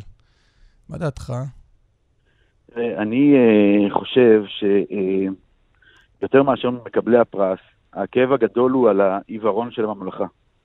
אה, אם אה, פרופסור דוקטור יהודה ספורטה באוניברסיטת תל אביב מציין במחקר סוציולוגי שלו שיש בסגל הבכיר באוניברסיטאות תשעה אחוזים בלבד, תשעה אחוזים, זה לא מספר רנדומלי, שהם יוצאי עדות המזרח, אה, או בבית המשפט העליון יש לך אה, באפריל, עם פרישתו של מזוז, יישאר רק השופט אלרון, שופט מזרחי אחד בלבד, יש כאן עיוורון. אבל אני חשבתי, חבר הכנסת ארבל, שזה התפקיד שלכם. אני חשבתי שאני מצביע, אני חשבתי שאני מצביע לש"ס כדי שאתם תתקנו דברים כאלה. תראה, המאבק הוא מאבק אה, אה, מבחינתי יומיומי, מתמשך, אה, ובהמון המון זירות. אם תיקח למשל את הזירה של אה, בית יעקב, שבנות סמינרים לא יכלו להתקבל אה, בשל מוצאה של אה, סבתא שלהם שהגיעה ממרוקו, התופעה הזו בשנים האחרונות, בארבע שנים האחרונות, אני יודע לומר, אה, בעבודה סיזיפית של חברי חבר הכנסת יעקב מרגי כיו"ר ועדת חינוך, התופעה הזאת מוגרה, למעט מקרים פרטניים שגם הם מטופלים. זה מצוין. חבר- אבל חבר הכנסת ארבל, אתמול שמענו את אריה דרעי מלין על הסיפור הזה של היעדר מזרחים בפרס ישראל. אם אתה תלך לגוגל, אתה תראה את אותה תלונה של אריה דרעי לפני שנה ולפני שנתיים, ויכול, והתלונות האלו אולי צודקות לגמרי, אבל אז אתה אומר, רגע, אריה דרעי, אז אולי תעשה משהו כדי שבשנה לא, הבאה זה לא אז- יקרה. אז, אז קודם כל אני אסביר. אה, ה- ראשית, הביקורת במקומה. היה צריך להידרש לסוגיה הזאת. עכשיו, על שולחן העבודה שלנו יש הרבה מאוד משימות למיגור גזענות, לשילובם של מזרחיים אה, גם באקדמיה, גם בהשכלה הגבוהה, אה, וגם אה, בתוך הבית פנימה. לא, אבל חבר הכנסת ארבל, ועכשיו- כל שנה אתם מתלוננים על אותו ועכשיו- דבר. ועכשיו, שוב אני, אני חוזר ואומר, אני, אה, יחד עם זאת, אה, אה, כל המשימות הללו, אה, אה, אה, היעדר מזרחי בפרס ישראל, אה, אה, שוב פעם אני אומר, לא זה- מספיק זה- חשוב לנו, זה אתה אומר. עיוורון, זה, זה, אה, לי חשוב יותר שבת אה, אה, נכדה לסבתא מסעודה מרוקאית, תתקבל לבית ספר ולא תופלה. זה יותר לא מאשר סותר, זה תהיה- לא סותר. אתה יותר- יכול לעשות גם את זה אבל- וגם את זה. אבל- אריה דרעי, אני אסתכל עכשיו בגוגל סתם, לפני שנה בדיוק, גם סביב אה, אה, טקס פרסי ישראל, בושה וחרפה, אין אפילו מזרחי אחד. זה אותו ציטוט מאתמול. אז מה הוא עשה בשנה הזו כדי שזה לא יקרה עוד פעם? הוא בינתיים מיגר תופעות אה, גזענות קשות מאוד, אה, אה, תכופות יותר, ובסוף אה, הציבור נתן לנו בסופו של דבר כוח מוגבל כדי לפתור את הכל. אין לנו לא שר חינוך ולא סגן שר חינוך. אני כן יכול להבטיח אה, שהסוגיות האלה הן בראש מעיינינו, הן מטופלות. גזענות ממוגרת על ידינו באופן מעשי, יום-יום. אה, המאבק לצורך העניין על נחל האסי. שמזכיר הקיבוץ אומר בריאיון בחודש אוגוסט, אני לא אתן שיחגגו לי מימונה בדשא של הקיבוץ, כאשר מימונה בדרך כלל זה באפריל. יש לך גזענות יותר מזה? ובכל נוגע לפרס ישראל, אולי זה, אולי זה. בכל נוגע לפרס ישראל, אולי זה נוח לכם שפעם אחר פעם אה, נבחרים אה, אשכנזים כדי שיהיה לכם לאן להצביע ולהגיד אפליה? במקום, לת- לא. אני במקום הייתי- לתקן, אני- במקום אני- לתקן אני אותה? לך, אני הייתי מוכן לוותר על התענוג הזה. בוא, אני אתן לך דוגמה. משפחה מרוקאית שהיגרה מצרפת, אה, אה, סליחה, ממרוקו לצרפת, אה, ואותה משפחה בשנות ה-50, אותה משפחה גרעינית, עלתה לישראל אה, לעיירת פיתוח. הגיוני בעיניך שבני אותה משפחה אה, שהיגרו לצרפת יהיו בוגרי הסורבון, ובני המשפחה אה, שהיגרו, אה, שעלו לישראל יהיו חוטבי עצים ושואבי מים? עכשיו, המציאות הזו היא מציאות היסטורית קשה, רעה מאוד. הוועדות הגיאוגרפיות לצדק חלוקתי זה חלק מאותו סיפור לא, שהקיבוצים אם בגליל העליון לא, ברור, מקבלים את. הארנונה של המפעלים והפועלים של קריית שמונה ברור שלא הגיוני. עובדים באותם אזורי תעשייה. אבל לא אני, אני לא, לא אני הקמתי מפלגה וחרטתי את זה על דגלי. אמת. עכשיו, המאבק הזה הוא מאבק מתמיד. השינויים האלה הם שינויים שאם אתה רוצה לעשות אותם באמת שינויים אמיתיים, ארוכי טווח, ולא אה, אה, איזה תהליך פופוליסטי. שינויי עומק, צריך לעשות חריש עמוק, לעשות עבודה קשה, זה תופס לך את שולחן העבודה, ואז אתה לא מספיק להגיע גם לפרס ישראל. אה, הסתכלתי. בינתיים עד שדיברתם פה בגוגל, גם לפני ארבע שנים, אריה דרעי, חברי ועדת פרס ישראל, רגע לפני שאתם סוגרים את הרשימה, תתפלאו לשמוע שיש גם מזרחיים שראויים לפרס, די עם ההדרה, 2017. ומה נעשה עם זה? כלום. עזוב אותנו, חברי הוועדה. לא אכפת לכם? לא, חברי? הוועדה מתחלפים כל שנה, אני- אין- לא אתה ולא אני אין- יודעים איך קוראים אין- להם, אבל אני יודע, אני מי חבר בממשלה, בממשלה אה, הזו, אה, וזו אה, שקדמה אה, לה, וזו אה, שקדמה לזו הביאו- שקדמה לה. הביאו חבר ועדה, הביאו חבר ועדה אה, אה, מזרחי עלה תאנה, את פרופסור בר אשר, שאני באופן אישי מאוד מעריך אותו, אה, אבל אה, לא יודע לומר, אולי שווה מחקר סוציולוגי, פשוט ההגמוניה השתלטה עליו. העיוורון הזה, העיוורון המוחלט הזה, שאל תוציאו את השד העדתי, בואו לא נדבר עליו. צריך לשים את זה על השולחן. אני חושב שהתיקון הוא בעצם השיח. אוקיי. גם אם זה פעם אחר פעם, גם אם זה עדיין לא בא לפתרונו, עצם זה שכן, יש מי שמדבר על זה, יש מי שמציף את זה. שיח, שיח ביישוב. בינינו לפחות לבוקר זה נאלץ, אה, נאלץ ל- ל- לחתום אותו. חבר הכנסת תודה משה רבה, ארבל, תודה. אבל נתנחם בכותרת הדרמטית שהבאת כאן אה, הבוקר. תמליץ ליושב ראש המפלגה להתראיין כאן בתוכנית. אה, אני מאמין שזה גם יופיע במהדורה. יפה מאוד, תודה, תודה רבה, תודה רבה, תודה. הבטחת בחיר- בחירות מאוד מעניינת, אבל מבין כל הבטחות הבחירות ששמענו. אם הוא יקיים, אני אצביע להם. פיס מבט. באמת? לא יודע, הם לא קיימו עד עכשיו, גם אני לא אקיים. זה פוליטיקאים, אז גם אני עכשיו פוליטיקאי. תומר לוטן הוא ראש מטה מגן ישראל, אה, ראש מטה פרויקטור הקורונה. שלום, תומר לוטן. היי, בוקר טוב. רוצה להתחיל איתך דווקא על הדברים שהזכיר בדברים שלו אה, משה ארבל, אה, האיומים, הגידופים אה, כלפי פרופסור רהב, גליה רהב.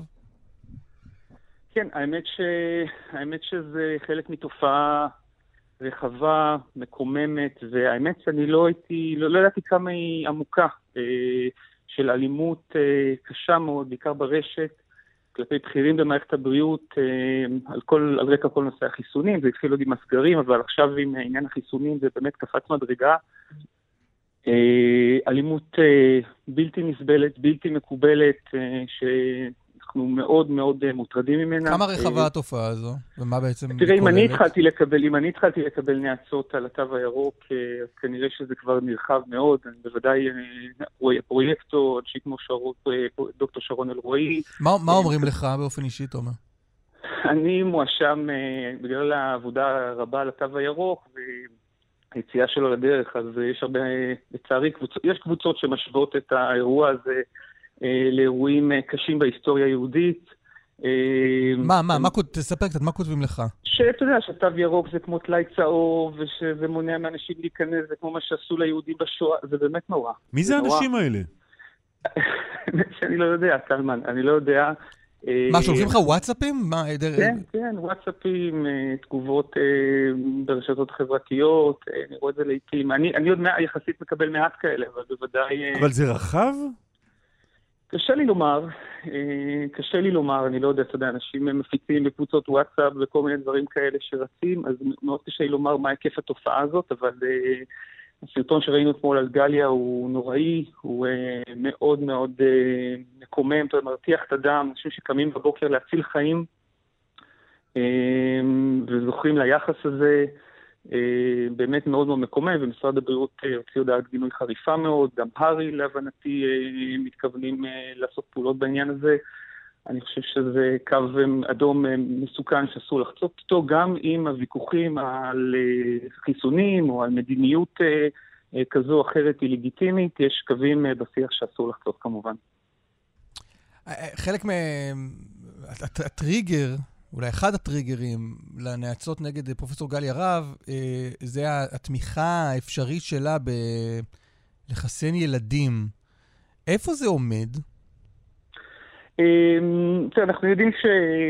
אה, שהמחקר אה, של פייזר בנושא חיסון הילדים נמצא בתהליך מתקדם, זה בוודאי יגיע בשלב כלשהו לאישורי FDA באותו נוהל שהיה קודם. מיטב ההערכות שאני מכיר מדברות על אזור אפריל או מאי. אה, אני לא יודע לגבי יתר, אה, יתר החברות. אה, אז, אז אני חושב שההערכה הסבירה היא להניח שאיפשהו בשליש, סליחה, ברבעון השלישי של השנה הזו, אנחנו אולי נתחיל לראות חיסונים לילדים, אבל אני אומר את זה בזהירות רבה. ראינו שהתהליכים האלה יכולים להפתיע במהירות שלהם ויכולים גם אולי לקבל איזה תפנית לכיוון אחר. אה, אבל הדבר החשוב לומר בהקשר הזה זה שזה ללא ספק Game Changer, כלומר בהנחה שבאמת יהיו חיסונים לילדים בשלב כלשהו, אה, בטח למדינה כמו ישראל, הדבר הזה הוא בעל משמעות מאוד מאוד גדולה, כי הוא בעצם מאפשר לנו לנוע לסיטואציה של חסינות עדר, או חסינות רחבה מאוד באוכלוסייה, שכרגע, גם אם נחסן את כל המבוגרים שלנו, אנחנו עדיין לא נהיה בה. כן, אי אפשר למגר, זה מה שאומרת פרופסור רהב, אי אפשר למגר את המגיפה בלי לחסן ילדים, וקוראת להתחיל לחסן ילדים עכשיו. אה, אני לא מכיר קריאה ישירה שלה לעשות את זה, אבל אני גם לא רוצה לדבר בשמה. אה, כרגע, בכל אופן, זאת לא עמדת משרד הבריאות, זאת לא עמדת מגן ישראל, לא, אין, אין החלטה, להבנתי גם לא תהיה החלטה על חיסון ילדים לפני אה, אישורי חיסון בינלאומיים עם רמת ביטחון גבוהה. אה, אנחנו לא, להערכתי הרבה, לא נהיה שזה הניסוי של הדבר הזה. אה, היה חשש גדול אה, מה, יגרום לנו חג הפורים, מסתבר שלא גרם כלום והמספרים מצוינים. תראה, זה תמיד ככה, אתה יודע, אתה לא יודע מה היה קורה אילו, כן?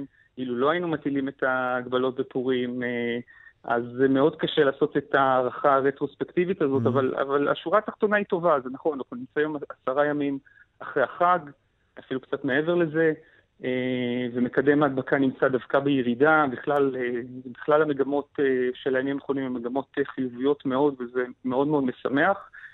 אז על פניו נראה שפורים עבר בשלום. לא, אני לא יודע להעריך מה היה קורה לולו. לולא היו מגבלות בפורים, אולי המצב היה טוב יותר, או סליחה, רע יותר, קשה לי, קשה לי להעריך את זה, אבל אני חושב, ש... אני חושב שהנקודה, היומיים האחרונים במיוחד, נותנים לנו הרבה מאוד אופטימיות. יחד עם זאת, צריך להגיד, אנחנו עדיין בתקופת בקרה. הפעימה השלישית נפתחה רק לפני אה, יומיים, בתחילת השבוע, אה, באופן מלא, משק מלא כמעט שעובד. אה, עם תו ירוק, ואנחנו בעוד כעשרה ימים נצטרך לראות בעצם איך נראית מקדם ההדבקה בישראל, או איך נראית המגפה בישראל, בעידן שבו רוב הדברים פתוחים, רוב האנשים מחוסנים, הילדים עדיין לא, מערכת החינוך פתוחה כן. והילדים די, הילדים די מודרים מהחברה בשלב הזה, נכון? כלומר, אתה לא יכול לבוא, ללכת למסעדות, לבית הקפה. אין ספק שהילדים זה אתגר המדיניות הכי גדול כרגע. אני ממש, אה, אנחנו באמת עוסקים בזה כל הזמן, אה, גם בהקשר של התו הירוק, אה, גם בהקשר של מערך בדיקות שאנחנו מנסים לקדם, מערך בדיקות מהירות, אני מתכוון, שיוכל לאפשר כניסת ילדים רחבה.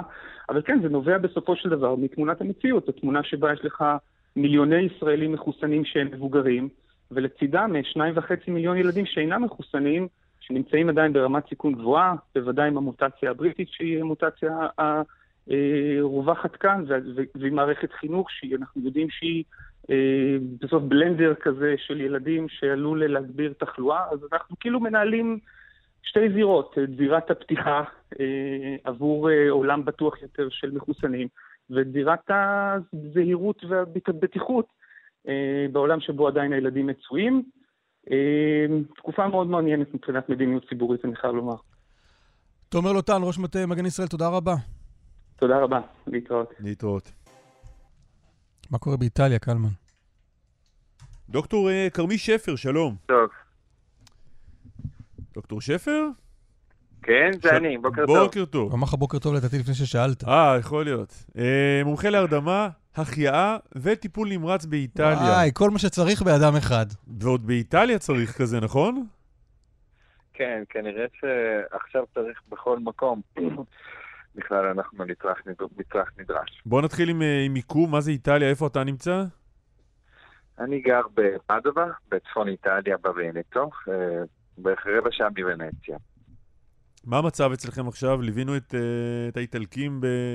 לפני שנה, בתחילת הדרך, ועכשיו אה, הולכים לעוד גל.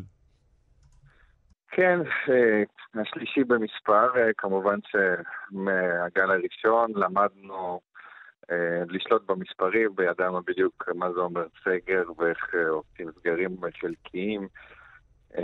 ומהגל השני למדנו שאנשים מתחילים לאבד ככה את, ה, אה, את האחיזה, מתחילים ככה לאט לאט לשחרר מי מוריד מסכה ומי בכל מקרה הולך לבקר חברים ומי נגדל יצא לשתות ספריץ. בכל מקרה, אה, מתחילים אה, ככה... אז מה המצב, לאט עכשיו, לאט. מה המצב עכשיו באיטליה? או. אמ, אנחנו בתחילתו של מה שנראה הגל השלישי. אה, יש פה גם, כמו בארץ, ניסיון אה, להתחיל לחסן. כמובן שבארץ אה, אתם הלכתם המון אה, קדימה לעומתנו. פה מגזימים בהכל. כמה, כן. כמה איטלקים כבר קיבלו חיסון? אנחנו בסביבות השני מיליון על שתי מנות, בעיקר צוותים רפואיים ובני 85 ומעלה. ומה קצב ההתחסנות? קצת איטי, אם אתה מחשיב אה, את העובדה שזה 60 מיליון, 60 מיליון תושבים. אה, קצב החיסונים בכל אירופה קצת איטי, באיטליה יחסית אה, גבוה לשאר אירופה, רק בגרמניה ובאנגליה נדמה לי הקצב חיסונים יותר גבוה. היינו כ- כמה זמן ייקח לכם לחסן את כולם? מתי- מתי כולם יתחסנו? או שיעור משביע רצון מהאוכלוסייה? אז יש ראש ממשלה חדש לאיטליה, דרגי, והכיוון שלו זה לחסן את כולם עד... אה, להגיע ל-50% חיסונים עד יולי. אה, אני. מקווה מאוד שזה יהיה אפשרי. מה- מה- מה המצב באיטליה מבחינת אה, הגבולות? ונגיד קלמן היה רוצה להגיע לחופשה אצלכם? בינתיים אין פתיחת גבולות ואין דבר כזה תו ירוק כמו שעכשיו מנסים לעשות בארץ. עושים, עושים, לא מנסים, זה- עושים. עושים, סליחה, כן. אה, עכשיו, אה, אנחנו עדיין לא יודעים כי אה, איטליה הרי תלויה בהחלטות של האיחוד האירופאי. כך שאנחנו צריכים לחכות לראות מה קורה. אז אין עכשיו. לקלמן מה לבוא אבל בתקופה הקרובה, אתה אומר. כרגע לא, גם אני מאוד רוצה להביא את ההורים. דרך אגב. אבל תגיד, כשאתה מדבר על, על גל שלישי, מה זה אומר? מה... יש מגבלות, יש סגרים, יש מה? אז איטליה עובדת לפי שיטת רמזור. אה, שבוע שעבר, אני יכול לדבר איתכם על פדווה וונטו בפרט, אז אה, שבוע שעבר ראינו אזור צהוב, כלומר אה, תחלואה נמוכה, מתחת ל-0.8 מקדם תחלואה.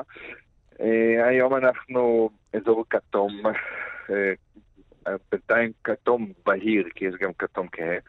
אה, וזה אומר אה, סגירת אה, עסקים עם קהל רק לאנשי העיר, כלומר אי אפשר לנוע מעיר לעיר, אתה לא יכול לנסוע לעיר אחרת ולשבת ב, ב, בבית קפה. אתה לא יכול בכלל אבל לצאת מפדובה? אני יכול לנסוע מפדווה לעסקים או עבודה, אם יש לי סיבה מוצדקת, כלומר לא לבקר חברים. ויש אכיפה? המשטרה תעצור אותך בדרך ותשאל אותך במחסום לאן אתה נוסע? כן, זה די מבלבל, כי צריך להביא טופס אה, ולכתוב בו את כיוון הנסיעה והסיבה. כעיקרון השוטרים הרי מקשיבים, הם גם אנשים, הם מבינים שהמצב מסובך, ויש להם טפסים איתם, הם ממלאים איתך אם יש בעיה. אה, אבל אה, כמובן שנותנים גם דוחות למי שנוסע ללא שום סיבה, ורואים שהוא סתם עובד עליך. אבל מה מצב התחלואה? כלומר, מה, תתאר מה קרה באחרונה אצלכם. אה, אני יכול לדבר על הטיפול נמרץ אה, שלי אה, והבית חולים שלנו. בשבוע שעבר הגענו עד בערך 40 חולי קורונה בטיפול נמרץ, בין שלושה טיפולים, שלושה חדרי טיפול נמרץ שונים בבית חולים שלנו. עד שבוע שעבר סגרנו שניים, הם נשארנו עם אחד, עם 18 חולי קורונה, וגם הם בתהליך שחרור בעצם, כי כולם כבר נשמו ב... אה, בעצם היינו בתהליכי סגירה של הטיפול נמרץ האחרון, ואז בעצם תוך שבועיים, 14 יום, אה, חזרנו לא לאותם המספרים, כן, אה, אבל אנחנו בדרך לשם, אנחנו כבר פתחנו מחדש טיפול נמרץ אחד, או יכול להיות ששבוע הבא נצטרך לפתוח עוד אחד. ובסך הכל 100 אלף איש מתו עד היום. כן, בסך הכל אה, באיטליה מ-22 בפברואר 2020, כן. דוקטור אה, כרמי שפר, תודה רבה לך. רק בריאות שיהיה לכם שם. תודה לכם, גם לכם, לבריאות, ויאנה, שלעבור את זה כבר, אה, מקווה אנחנו שנצא בצד. שלך בעניין הזה. להתראות. להתראות. עניין אחר לגמרי עכשיו, ברוך ליבייב, שלום. שלום, בוקר טוב. פעיל חברתי, יושב ראש ארגון יד ירושלים לחילוץ והצלה. אה, מאיפה נתחיל את הסיפור הזה? אולי קח אה, אותנו שלוש שנים אחורה. נכון, נכון, הסיפור מתחיל לפני שלוש שנים. אז אה, משפחה שמתגוררת כאן אה, בארץ, רובם באשקלון, פנו אליי. פנו אליי ב- שאני אעזור להם, אסייע להם להציל בן משפחה שנחטף על ידי צ'צ'נים בצפון קווקז. אה, משם אני, יחד עם חבריי, נגיד ככה, צוות תחקירנים, אני יכול להגיד את זה אפילו ככה, התחלנו לעבוד, לחפור, לבדוק, אה, ללחוץ על מי שצריך ללחוץ, וכעבור אה, שלושה שנים כל הסיפור הזה הגיע למבוי סתום. להגיד שכל הלחצים שלנו לא עזרו, זה לא נכון, הם כן עזרו, אבל אנחנו לא חטף הגענו אותו? מי- לתוצאה. בוא תסביר קודם כל, מי האיש החטוף? אה, על פי החקירה אה, שהתנהלה באזור דגיסטן, שעליהם אני כרגע יותר סומך, כי רוסיה גדולה, ככה שהמאזינים יבינו, מחולקת לאזורים, אז אה, אזור דגיסטן, מאיפשהו נחטף אה, בחור בשם אלכסי קרדשות, יהודי, אה, הוא נחטף לכיוון צ'צ'ניה, שזו רפובליקה שוכנת. אה, על פי החקירה של המשטרה המקומית שם, הוא נחטף על ידי אה, שוטרים, קצינים צ'צ'נים, ועל פי גם הבדיקות שלנו, אה, אותו דבר. כן? איזה- איזה עניין יש להם לחטוף אותו? העניין הוא פלילי, העניין הוא פלילי. עכשיו, כל החקירה מתנהלת בצורה מאוד רשלנית. מה זה פלילי? חטפו אותו כי מה? מה הם רצו? חטפו כי רצו כסף. אה, הם ביקשו כסף. ממישהו? הם אה, לא ביקשו ממנו כסף, אבל הם משכו מהכספומט, ורואים את זה בבנק, הם לקחו את הרכב שלו, מכרו את הרכב שלו לחלקים. כל זה גם מופיע בתיק אה, חקירה, והיום זה גם מונח בבית משפט. אה, אבל כל התיק הזה התנהל בצורה מאוד רשלנית. הרבה אנשים נחקרו, בסך הכל היו כשישה חשודים, אה, חמישה מהם הם שוטרים, אחד מהם הוא לא שוטר, ואני קורא לו קוף, זה בשפה העבריינית, בובה, שהתקשר לאותו יהודי שלנו, פיתה אותו, הוא ידיד שלו, כן, נהג מונית. פיתה אותו, ואז התבצעה החטיפה עצמה לכיוון צ'צ'ניה, ומאז נעלמו עקבותיו, והיום מה שטוענים, הגרסה של המשטרה, מה שהם טוענים, כביכול היה מדובר באדם נרקומן, אדם שיותר גרוע מזה, סוחר בסמים, אה, כמובן הם בכוונה עושים את זה כך שלנו ולכל האחרים לא יהיה חשק בכלל להתעניין בו, כמובן גם למדינת ישראל, כן?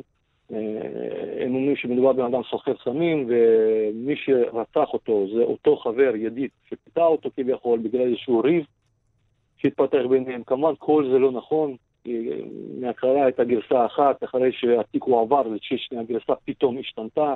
לנו כפעילים, כן? אנחנו, ברור לנו גם למה זה השתנה. אם אנחנו ככה אה, נסתכל על אזור צ'צ'ניה ועל נשיא צ'צ'ניה, רמזן קדירוב, איזה דמות זה, אנחנו נבין למה זה קורה, הוא במיוחד עכשיו... אתה יודע, אבל ברוך, אתה יודע להגיד מה קרה לאיש? איפה הוא? נכון לעכשיו יש הרבה ספקולציות סביב הסיפור הזה, אנחנו מאמינים שהוא עדיין חי, כי הנוהג הזה של החטיפות, עינויים, ושבי זה מאוד נפוץ בצ'צ'ניה. גם, למשך, גם למשך שנים? תקופות, בוודאי. אני יכול לתת דוגמה עכשיו, לפני חודש בערך נחטפה ילדה לפני שנתיים, בת 16, שוחררה רק לפני איזה חודש בערך, ואחרי לחצים כמובן של המשפחה. ומדובר בילדה מוסלמית, בגלל שהיא קטינה, ודרך אגב הסיפור הזה לא זכה לשום סיקור בתקשורת הרוסית, כן? דיברו על זה פה ושם בפייסבוק, בטוויטרים, ממש בקטנה. דווקא הסיפור שלנו כן זכה לסיקור, סיקור מאוד גדול, מדברים על זה, יש ארגונים היום, גם בלעדיי אפילו, יש שם ארגונים שהם פועלים לטובת שחרור הבחור שלנו. מה קורה איתו היום, אנחנו באמת לא יודעים. הייתה גרסה, היו שמועות שאדם חי, אה, נמצא בהרים בקווקז. אה, הייתה שמועה גם כן, אה, עדויות פה ושם, שבן אדם, אה, אחרי שקיבל הרבה מכות, הפך להיות נכה, חולה נפש, ולכן הוא גם לא יכול לתקשר. אה, יש גרסה כמובן שהוא נרצח, יש גם אדם, שאותו קוף אני קורא לו בובה, כן, של המשטרה, שהוא פתאום ברגע האחרון לקח את אשמה ואמר שהוא רצח אותו. אוקיי. Okay. אחרי לחצים, הצביע לאיזשהו מקום קבורה, וכמובן לא מצאו שם. נצטרך לעצור כאן, ברוך לבייב. תודה רבה שדיברת איתנו. תודה, תודה. הנה הוא, עומר בן רובי, שלום, בוקר טוב. שלום, שלום, קלמן אסף, בוקר טוב לכם. שולי רנד, אהובנו, ממשיך לאתגר את המערכת אמ, בחידוש לאחד השירים האחרונים שחשבתי שאומן אה, שומר תורה ומצוות, אמ, מתחום המוזיקה היהודית והתרבות היהודית יחדש את מחכים למשיח של שלום חנוך. איכשהו זה שיר מחאה שתמיד היה נשמע לי אה, כשיר שמבצר את התחושה הזו. סתם באינסטינקט שאומר את זה... שמשיח לא יבוא. זה, לא, משיח לא יבוא, משיח אה, קפץ, נכון? משיח, נכון. נ, משיח, משיח נהרג בשיר כן, הזה. נכון, נכון. גם משיח קפץ והודיעו שהוא נהרג, זה, זה המשפט נכון. הזה. אמ, השיר אה, מחכים למשיח, אה, אותו שיר מחאה מפורסם, קלאסיקת רוק ישראלית של שלום חנוך, יצא לאור ב-1985, אה, תוצר מוזיקלי אומנותי של שתי טראומות גדולות, מלחמת לבנון הראשונה והמשבר הכלכלי העצום והעמוקים ביותר שידענו אחרי פרשת ויסות מניות הבנקים, נפילת הבורסה, קריסתם של משקי בית רבים מאוד, כולל התאבדות של, אה, של עצמאים, של אנשים שהסתבכו אה, ונפלו יחד עם הבורסה. השיר הזה הפך להיות המנון, המנון מחאה ישראלי במהלך השנים, ושולי רנד שר אותו על הבמה במסגרת המופע שלו תשליך. בגלל עוצמתה וטרלולה של התקופה, אומר שולי בעצמו, הרי לא מעט יצירות אומנות שנוצרו בטרם נחתה עלינו המציאות החדשה, מקבלות פתאום משמעות אחרת, כאילו נכתבו היום ממש. ושולי מדבר על ציפייה למשיח בשר ודם, שידו בכל ויד כל בו, כזה שיסדר את כל העסק. אה, ההיצמדות והשיעבוד לאלילי הזהב והכסף, אנשים קופצים מגגות, ייאוש כלכלי, ייאוש כללי. אומר שולי רנד, הוא שר את uh, מחכים למשיח בסגנון קברטי, כלומר, הוא לוקח את הרוקנרול המחושמל מאוד של שלום, מעלה אותו על בימת התיאטרון, ולא משנה כמעט את המילים, רק ירדנה היפה שממלמלת שזה לא ייתכן, אה, הופכת להיות uh, ירדנה שממלמלת שזה לא ייתכן. אמ, למה להעליב אותה ככה? ובסוף, uh, החלק אולי, השינוי היחידי המשמעותי מאוד בשיר, בביצוע החדש של שולי רנד למחכים למשיח הוא, עם כל זה, אחכה לו בכל יום שיבוא. ככה נועל שולי רנד את הביצוע שלו למחכים למשיח, שבעצם הוא אומר, המשיח הזה הוא משיח בשר ודם, שכולם מחכים לו. בשר ודם לא יכול להיות משיח, אנחנו מחכים למשיח אחר. זה מה שאני רואה לפחות בשיר הזה, הנה מתוך המופע תשליך, ביצוע חי, שולי רנד חוזר אל הבמות עם גרסת כיסוי לשלום חנוך, זה ברקע. רוברט, תודה רבה. משיח גם לא מטלפן. שתיקה כללית, חמישה אנשים לחוצים, הדלת נפתחת וירדנה, כולה חיוכים. השחור ליהודה, התה לארציאלי הבן, ירדנה יוצאת, עזרא לא מפסיק לעשן. הנה כי כן מתחלפת שעה בשעה, זקן ארציאלי יודע שהוא לא טעה, נוטף שיער מרעים בקולו על הבן. משיח לא בא, משיח גם לא מטלפן.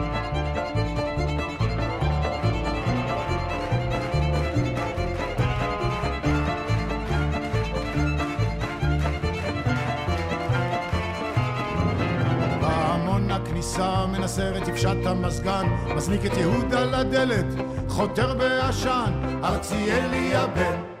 מסתכל על אביו מהצד, ובפתח מתגלה שוטר עם הכובע ביד. ויהודה אומר, בטח משהו קרה. אומר לו ירוחם, סתם לא שולחים משטרה. אומר השוטר, הייתה תאונה ולכן משיח לא בא. משיח גם לא מטלפן.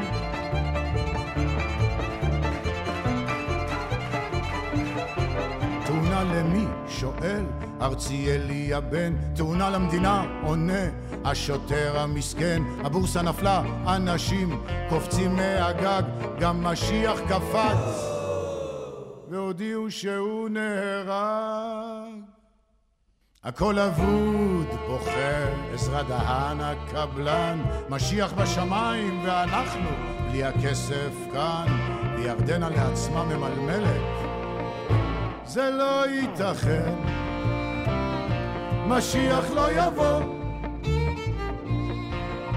משיח גם לא יטלפן. בן רובי, תודה רבה. תודה גם לאיתמר דרוקמן העורך, אלה יגנה ונדב רוזנצוויג בהפקה, יאיר ניומן על הביצוע הטכני, חגית אלחיאני במוקד התנועה, קלמן ליבסקין, תודה גם לך. סלח לי ברמן להתראות. שר האוצר נתן במבט ראיון, הציבור מטומטם, ולכן הציבור ישלם. מה שבא בקלות, באותה קלות ייעלם. האזרח הקטן נאלץ לשלם בגדול. ואני דואג לירדנה יותר מהכל, הולך למילואים, סופר את הכסף שאין. משיח לא בא, משיח גם לא מטלפן. עם כל זה אחר